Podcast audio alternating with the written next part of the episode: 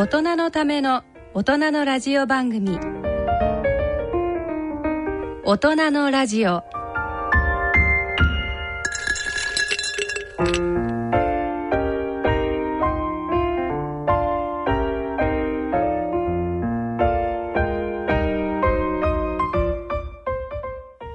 ご機嫌いかがですか？坪田和夫です。ご機嫌いかがですか？西澤邦弘です。こんにちは久保田恵里ですこの時間はご機嫌が人類を救うと題してお送りしています。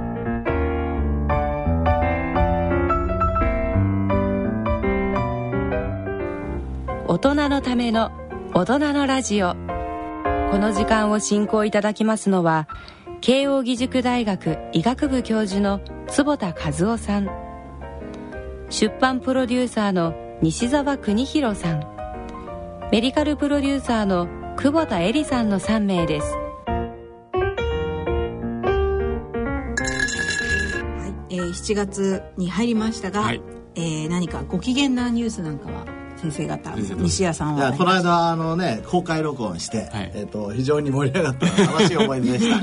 そうですね。あと6月は先生あの、高カレー学会もあって、ねそうですね。あそう、この間ね5000人以上の方が集まってくれまして、すごかったですね。公開学会盛り上がりましたね、もう本当にもうあの私たちもあの市民公開講座もやらせていただきましたけどもう先生もあのトピックをお話しいただいて盛り上がりました。そうそれからねあの日本医師会医学会の両会長がいらっいしゃってすね。すごいですよね。えーいやうちの学会も少しずつ認知されてきたかなと思って非常に。いや通貨あの世界最大のあのあアンチエイジング医学いや本当研究団体ですからね。そうでね。サイエンスのレベルも上がってきましたよね、ええ本当になんか最近あのワクワクするようなね、うん。研究がで先生と今回水素はい。のセッションも盛り上がりましたよね、そうですね、うん。あの慶応の大学の中にも佐野先生中心に、はい。えー水素研究会もできました、水素治療研究センター。あ治療研究センター、ああのの基礎研究のところも非常にレベルの高い発表されてましたよね。すっごいレベル慶応は。ええ。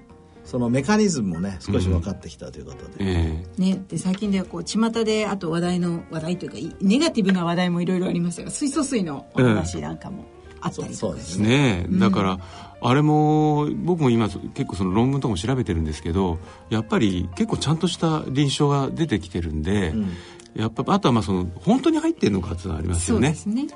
あれ本当はこうなんですかねチューチューするタイプみたいなやつで完璧にあの空気をあの入んないようにしないと、どうもあの缶タイプとかだとですね、空気のところに全部出ちゃうらしいんですよ。だから開けた瞬間そのまま口にバッてつけないと。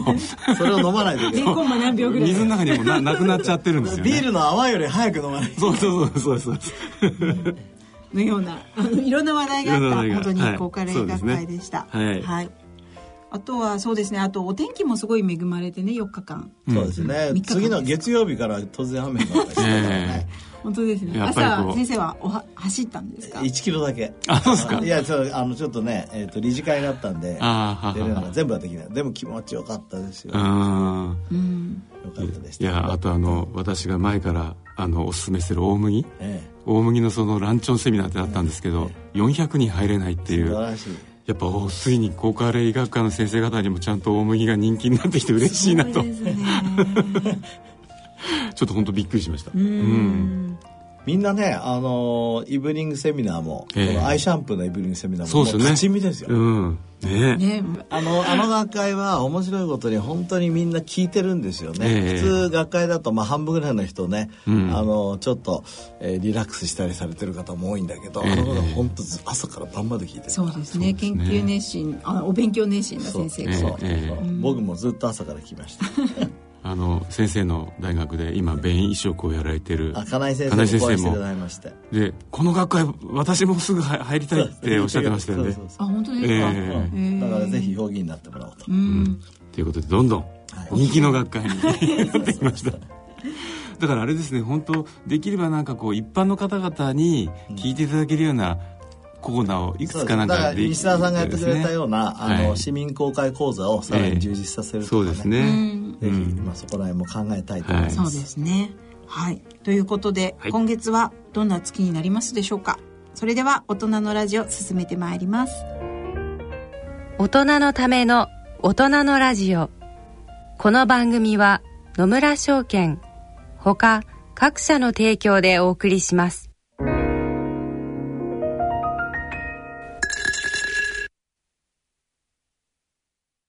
野村。第二の人生に必要なのはお金だけじゃないから。ゆったりとした旅を楽しみたい。健康はもちろん若々しさもまだまだ保ちたい。住まいをもっと快適にしたり相続のこととかもしもの時のことも考えておきたい。セカンドライフのために知りたいことってたくさんありますよね。なたのハッピーなセカンドライフのために。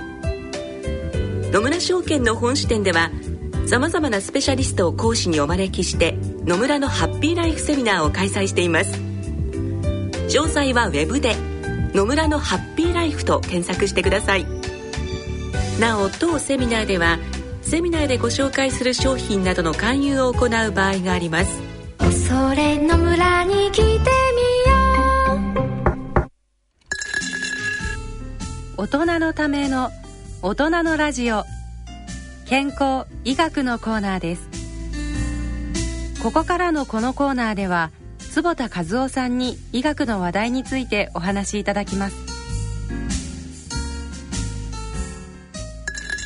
えー健康医学のコーナーです。このコーナーでは医学界の学術論文や医学界の報告などから、えー健康医学の話題をお伝えしてまいります、はい。えー今回はなんか坪田先生の研究チームの論文が出版されたとまいうことで、あ、あの論文いろいろ出るんですがちょっと面白い論文がですね、はい。あのサイエンティフィック・リポーツっていうところに出たので紹介したいと思うんですがなんとドライアイと睡眠が関係する、それは睡眠のええ。量とか質どどこら辺が一番関あのね連するんですか、前前から、その「Eye is a camera and clock」ということで、目はカメラであり時計だったと。はいすると目が壊れてる、まあ、だからカメラとしてはちょっと障害があると、時計にも障害があるので、そのもう目の病気の人は睡眠障害とか、ん。すなわち時計が壊れてるから睡眠障害あるんじゃないかと思って、調べてみたこれ、うちの綾木准教授がやってくれたんですが。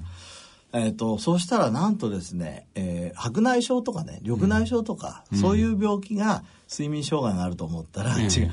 ドライアイが一番多かった。へえドライアイって目が乾く病気ですよ、ええこれが一番多かった。それどうどういう感じタイプの睡眠障害？ね時間が短くなるとか。えっと、二つ調べてるんで、一つは、あの、えっと、PSQI っていうと、シカゴのですね、睡眠のクエスチョネアがあって、ええあなたの睡眠の質はどうですかっていう調べるものがある。その、あの、スコアが高いと睡眠が障害なんだけど、それが高かった。あそれから、寝つきまでの時間っていうのを、まあ、アンケート取ると、寝つきまでの時間が長い。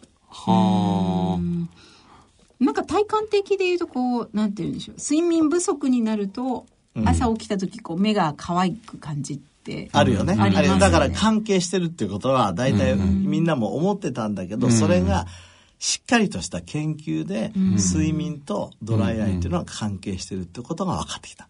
じゃあなんでそうなのかっていうとええ、今これ一つ始めてるんですが、どうも人類は、えー一部の人が目を開けて寝てると。うんだから、そのその目が乾いちゃうわけですよ。開け開けてドライアイになってしまう。開けて寝ることでドライアイになってしまう。そう、だから、ドライアイっていうのは昼間の病気だと思ってたんだけど、えそのコンピューターやったり、はいはい。目を開いてる間のじ、でも夜の、ええ。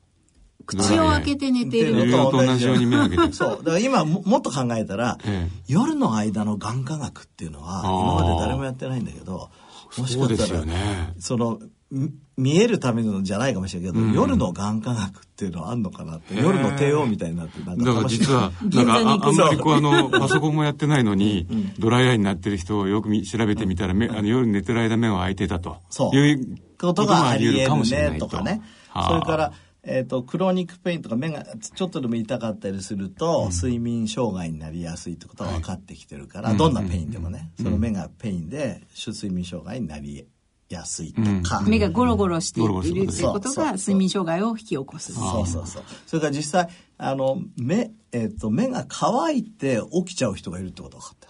え？寝てる間にです寝てかる間に。目が、なんで起きるんですかって。目が乾くために起きるって。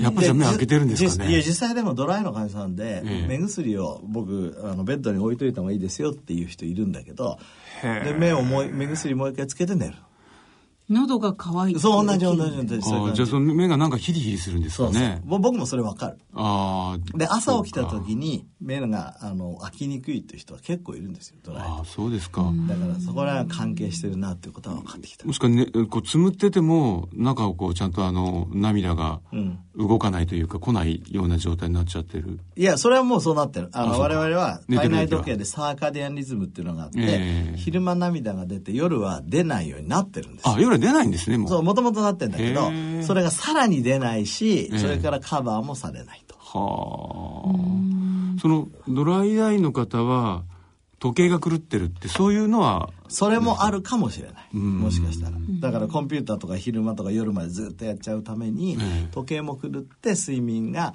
できないのかもしれないしそれからドライアイの人っていうのはうつ病と関係するってことが最近分かってきたの。で,、ええ。でうつの人の一番の症状は睡眠障害ですから。ああそうかそうかなるほど。でドライっていうのも脳の病気かもしれないって最近言われてきてるのでもしかしたらそ西田さんの言うように中枢から来ててドライも来てるし睡眠障害も来てるかもしれない。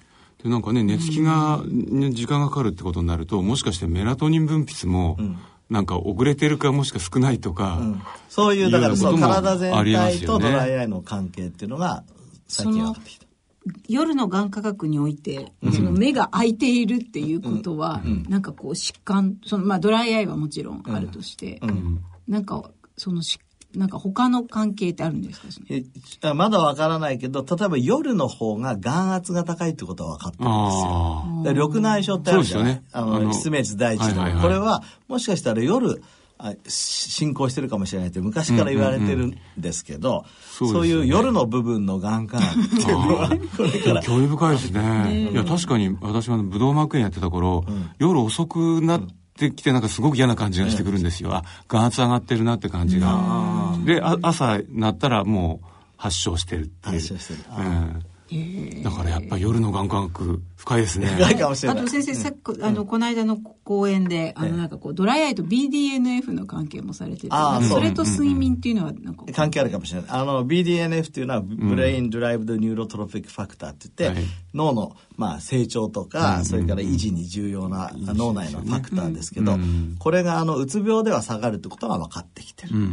で、BDNF をノックアウトするネズミがいるんだけど、それを使っていろいろ研究すると、どうもドライになりやすいとってきたので、あの、やっぱ本当に脳のね、状態と涙っていうのが関係してるかも。っていうのが今回出まして。なるほどあのさらにそのドライアイと全身の状態とか脳との状態をちょっと突き詰めたいなと思ってます。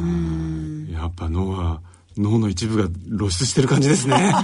脳が乾いているんですね。脳が乾いちゃうんですね。だから目が乾くっていうんだけどただ目が乾くんじゃなくて、やっぱりなんか健康指標になりうるってことですよね。そうですよね、うん。でさっきもね僕があの講演会呼ばれて話してきたんだけど目が乾くとか目が疲れたというのを取るということが、その人の全体のその健康指標を良くするその指標になりますよっていう考え方、うんうん。これちゃんと証明していきたいなと。うんですね。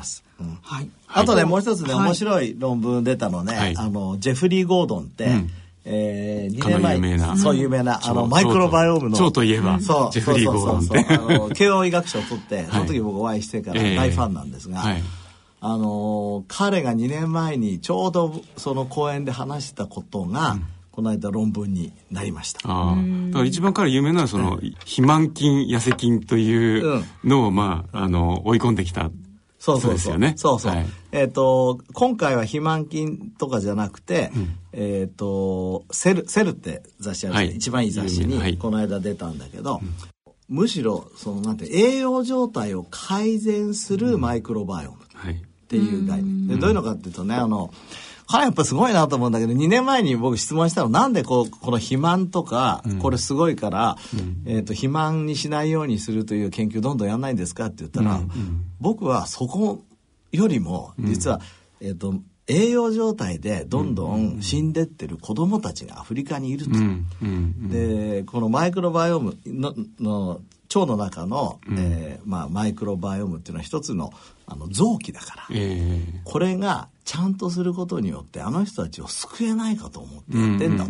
で僕あんまりピンとこなかったわけ、どういうことを考えてんのかなと思って、だってその肥満とかそういう方が全然あのマーケットも大きいじゃないですか、はいでも彼と話しているうちにすごくヒューマニタリアンで、あ人類のために何かしたいっていうのが伝わってきて、僕は本当に感動したんでそれが論文だったの、それだからこうアフリカのそういう飢餓のそう子供たちとかがあのねそうそうです。みんな腸内細菌を変えてそうまさにそう。少ない栄養でこう栄養を。やるっていうその研究なんだけど、南アフリカのちょっと上のところに、マラウイっていうマラワイアンとかこうちっちゃな、あの国があるのね、そこってすごいことに50%ぐらいがもう栄養失調になっちゃう、あで死んじゃったりとか子供産ん。だよ、だから脳の発育が悪くなっちゃったりしちゃうわけ、ところが彼はあれ？50%はそうなっちゃうけど、50%人は平気ですねと、あうんうんうん。で同じもの食べてんだよ。うんうんうん。そそのいい人たちの方がより栄養が高いとかそうじゃなくて普通に、それで彼はなんか違いがあるに違いないと思って、一つ調べたのが母乳なの、うん。はい。でちゃんと育ってる人たちとちゃんと育ってない人たちの母乳の中の、うん調こういろんな成分を調べてってみたら、このシアリレイティッドオリゴサッカライド、はい。シアルカオリゴ糖そうですね。そう。これ今話題に、い、ろんなところで話題になってますけど、ね。これがはい。入ってる方は、ん。同じ栄養のものを取っててもですよ、どうも、はい。その脳の発達とかちゃんといいよだと。うん。で、それを実験するのに、その、マラ、マラワイのところにえーある8つの、そのなんて栄養素。だから本当にその栄養素だけじゃ普通は生きていけないんだけど、その栄養素だけでネズミを育てるわけ。そこにシアリレイティッドオリゴサッカライドを入れるか入れないかでやってみると、なんとその、その栄養、8種類の栄養しかないのよ。普通だったらダメなんだけど、ええ。このシアリレイテッドサッカライドが入ってるだけで、普通に成長しちゃうの、ネズミが。すごくないですか？すごいですよね。すごいですよ。いや先生本当に私も実は1ヶ月2ヶ月ぐらい前に日経新聞の電子版に、あのー赤ちゃんを妊娠する女性は筋筋活をしようと腸腸活をしようと、でそれが結局そのお母さんが貧しい腸内筋層だと、それは子供にも受け継がれて非常にこう悪い状態になると、でそれでやっぱ論文を探してたら、そのあのシアルカオリゴ糖を、その例えばし低出生体重児の子たちにそのシアルカオリゴ糖を投与すると、筋のあの腸内筋層の多様性が増して、元気になるってやっぱり論文があって。まさにこれこの論文もシアリレイテッドオリゴサッカライドをやった方えがえちゃんと腸内細菌ができて、んそれによるんですよ。ええ。このシアルカサッカライトさんはええ。どこからに母乳母乳。にの母乳のでそれは持ってる人と持ってない人っていうのはどういうタイプがいるかとかって分かってるんですか？だからお母さん今度は逆にお母さんの栄養状態とか、お母さんの遺伝子とかがそれを決めていたんだけど、そうですねあの母乳の方が育った方がいいって言うじゃない、牛乳じゃなくて、はい。牛乳に比べると母乳って普通20倍から30倍のこれが入ってる。うん。だからもしかして母乳を育てろって母乳に育てろっていうことはこれが一番大きかったかもしれない、そしたらさ、うん。あのー普通普通のミルクでもこれが入ってさえすれば母乳とまあ同じとはいかないとしても、かなり近くなったら大きな進歩ですよね。そうですね、シアルカそのオリゴ糖っていうのはこんなのいけるいくらでも。今あの実際にあの粉ミルクの中にも入ってるのがあるんです。だからもうそれをそういう製品を見て、あの選べばね、あの一応こう母乳が出なくても、まあそこの担担保はできるだからでも栄養でもそのマラウィの方はみんな母乳で育ててるわけですね基本。だからおそらくその栄養だからですよね。だから入ってる方と入ってない方がいて、うん。だからそれをなんだかそれお母さんが分かるようになるでも全てのね栄養を、そのなんていうのにその現代社会のものをあそこに、えっと、持っていくのはすごいお金かかるけど、シアリレイトサッカライトだけをさ、追加するんだったら、経済的にも可能じゃないですか。作れないおそうですよね。母さんには、うん。うん。そういうのをちょっと上げることによって救えた、いやージュリー・ゴードンはすごいなと思って、うん。この人本当にノーベル賞取ってほしいなと、う。ん。という興奮の。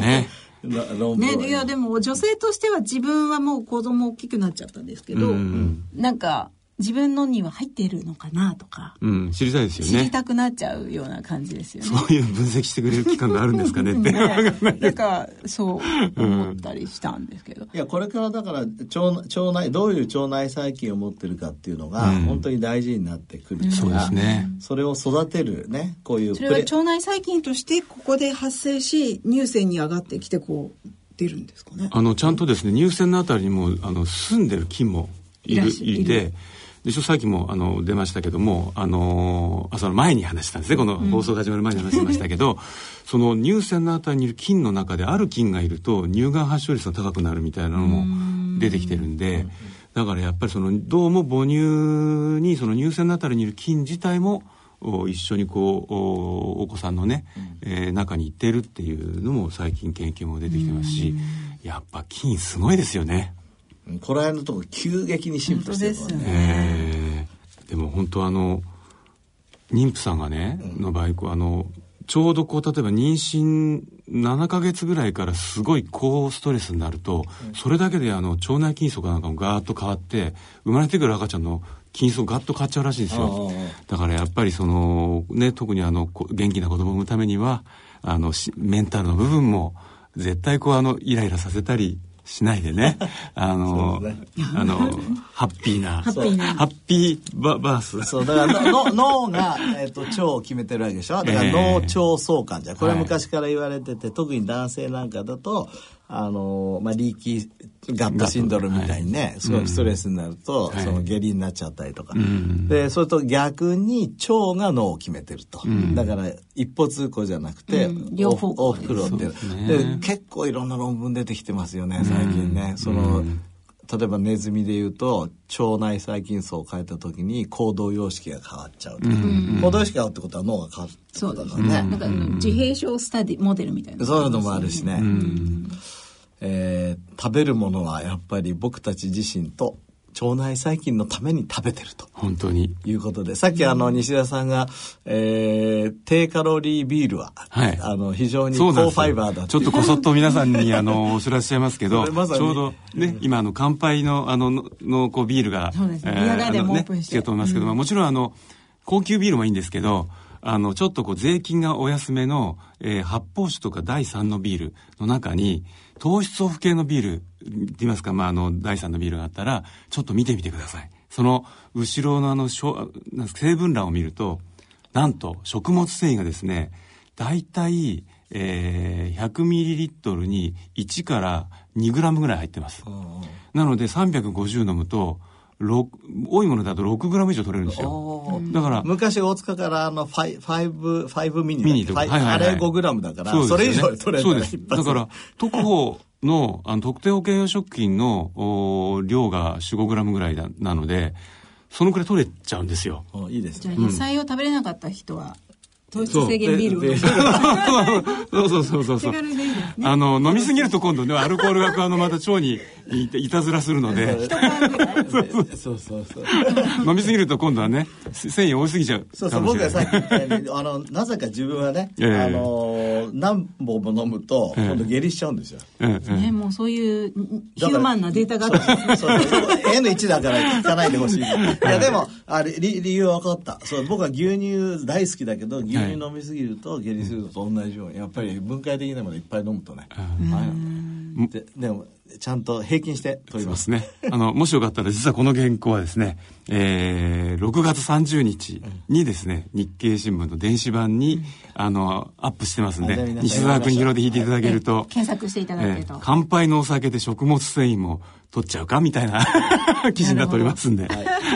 ぜひ読んでみてください。はい。あと西澤さんなんかもう一つそのえっ、とホールグレインっていうあその全そうですね。うん。あのーここのとこね、あの、糖質制限というのがだいぶ、まあ、あの、市民権も得てきましたけども、逆にその、それで本当にあんまりその、お穀物類を排除していっちゃうと、やっぱ問題あるかもなっていうような論文って言いますか、要はその、今、現代人は、あの、みんな生成した穀物を食べるようになってますけど、もともとはその生成なんかうまくできなかったから、いわゆるこう繊維を含んだ、あの、全粒な状態でこう食べてたわけですけど、それを多く取れば取るほどあらゆる病気のリスクが下がる、まあ、死亡率が下がるっていうあの、まあ、いっぱいけん出てる研究を分析したやつが、えー、2つ大きな研究が出まして、あの特に何です言いますかねその糖質制限って結構糖尿病のリスクを下げるためにやってる方々多いですけど糖尿病のリスクもですね、うん、1日 100g ぐらい全粒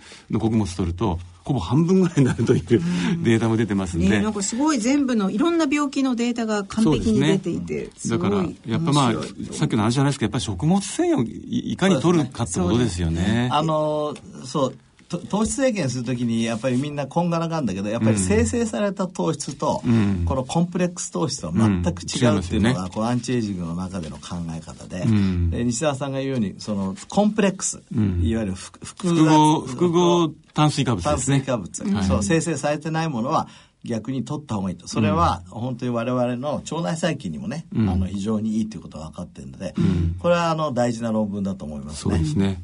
あそうね。あれなんですよ去年一昨年ぐらいに12カ国のあの国のあの腸内菌素を調べた研究があって日本は早稲田班がやったんですけど日本人の菌層で一番特徴的だったのはですね、うん、あの炭水化物をあの代謝する菌がゴンっていっぱいいたんです。